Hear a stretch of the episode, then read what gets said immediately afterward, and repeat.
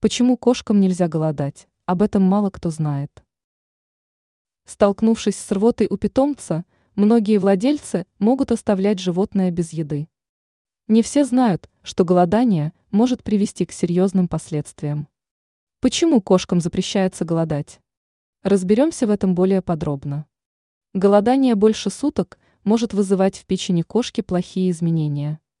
У животного может появиться липидоз печени – заболевание, связанное с накоплением жира в клетках печени. Более быстрый запуск данной патологии возникает у питомцев с ожирением. Кроме этого, в зоне риска находятся животные с недостаточной массой тела.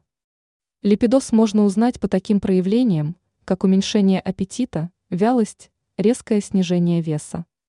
Для профилактики липидоза важно наладить питание питомца. Оно должно быть сбалансированным. Кроме этого, важно показывать животное ветеринару с целью обследования. Делать это нужно не реже, чем один раз в год. Если вы заметили у своего питомца негативные изменения в поведении, то лучше немедленно обратиться к врачу.